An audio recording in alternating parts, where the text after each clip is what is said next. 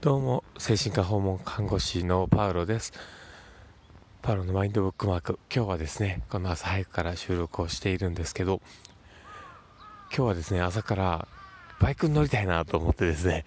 めっちゃ早くにもう、えー、5時ぐらいからですね準備をしてですねちょっと朝練とかって言いながらですね 僕は朝からね単車乗ることを朝練って言ってるんですけど 朝練をねするためにですねちょっと出かけてですね。で今ねあの感情がすごく走ってて揺さぶられる感じがあってあ今日はちょっと朝早くから収録してみようかなと思ったりしてで、えー、収録しているところなんですけどなんかねすごい好きなんですよこの時間に来るの単車運転するっていうのがね。すごい寒いんですけどなんかこう寒いなって思いながらこうね、えー、運転をしてですねこう走っていてなんかこうだんだんだんだんねこう夜のこう暗い空気からですねだんだん白んできてで太陽が昇るね感じがですねだんだんだんだんこうピンクかかってきて太陽が出てきて眩しくて神々しくなってくるっていうねこの感じがもうたまらなく好きででね、今日もいつも霧のねこうコースというか道があってそこを走っていたんですけどそこで普段僕あんまり気にしなかったんですけどねなんかこう川がね近くに流れてるんですけどその川がですねだんだんなんかこうよく見たらなんかもやもやってしてきててなんか川の上がこうね水蒸気のようにこう雲ができてるような感じ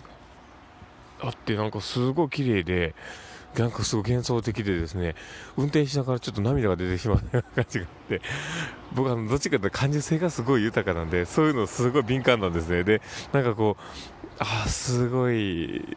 なんか綺麗っていうかあなんか別世界にいるような感じがするとかって思いながらで川沿いにね桜も咲いていたのでなんかもうそれを見てなんかあ幻想的だなってこう心が揺さぶられるような感じがね本当にあって。でなんかすごく素敵だなと思っていたのでつづ収録してるんですけど。ただなんかあの普段の生活の中ではなかなかそういうことって感じれないんですよね。だから僕単車を乗るのが一つの趣味ではあるんですけどその時間をすごく大事にしていて。でそれはやっぱり普段の生活から離れたところにあるものをあえて取りに行くというかなんかこう少しこうね今までの自分の生活から離れた場所にあるものを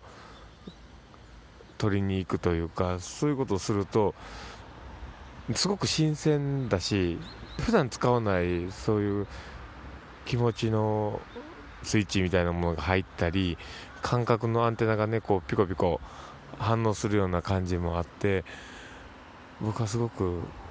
嬉しいですね。でそういうことを僕はすごく大事なことだなと思うんですね。でそれをやっていくことで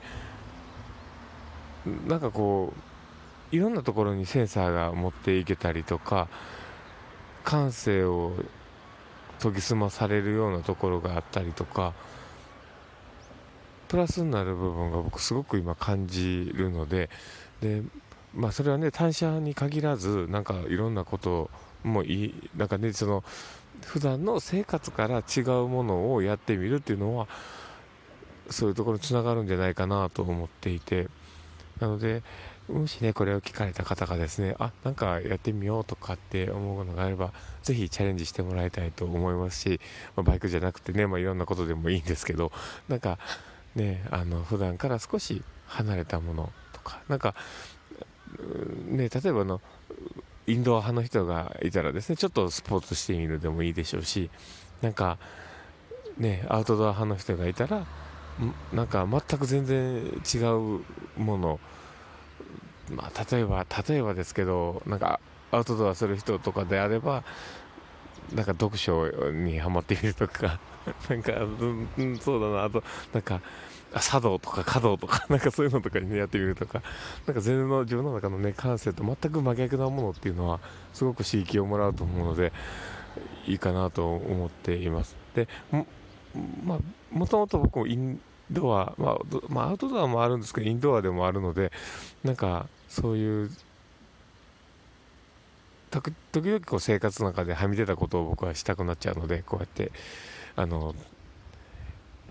ね、あのツーリングに行ったりとか、まあ、バイク運転するってことをやるんですけど、まあ、そんなこんな感じで、まあ、今日はなんかそんな気持ちをですねちょっと語ってみたかったりしたので、えー、収録してみました。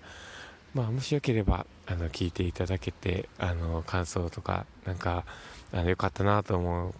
ことがあればですね、えー、コメントだったりとかあのリアクションしていただけるとすごく嬉しいなと思ったりしています。でもしよければ Twitter の方とかもフォローしていただけたらありがたいなと思います。ということで、え今日はこれで収録を終わりたいと思います。これを聞いたあなたが今日も一日素晴らしい日になりますように。ではまた。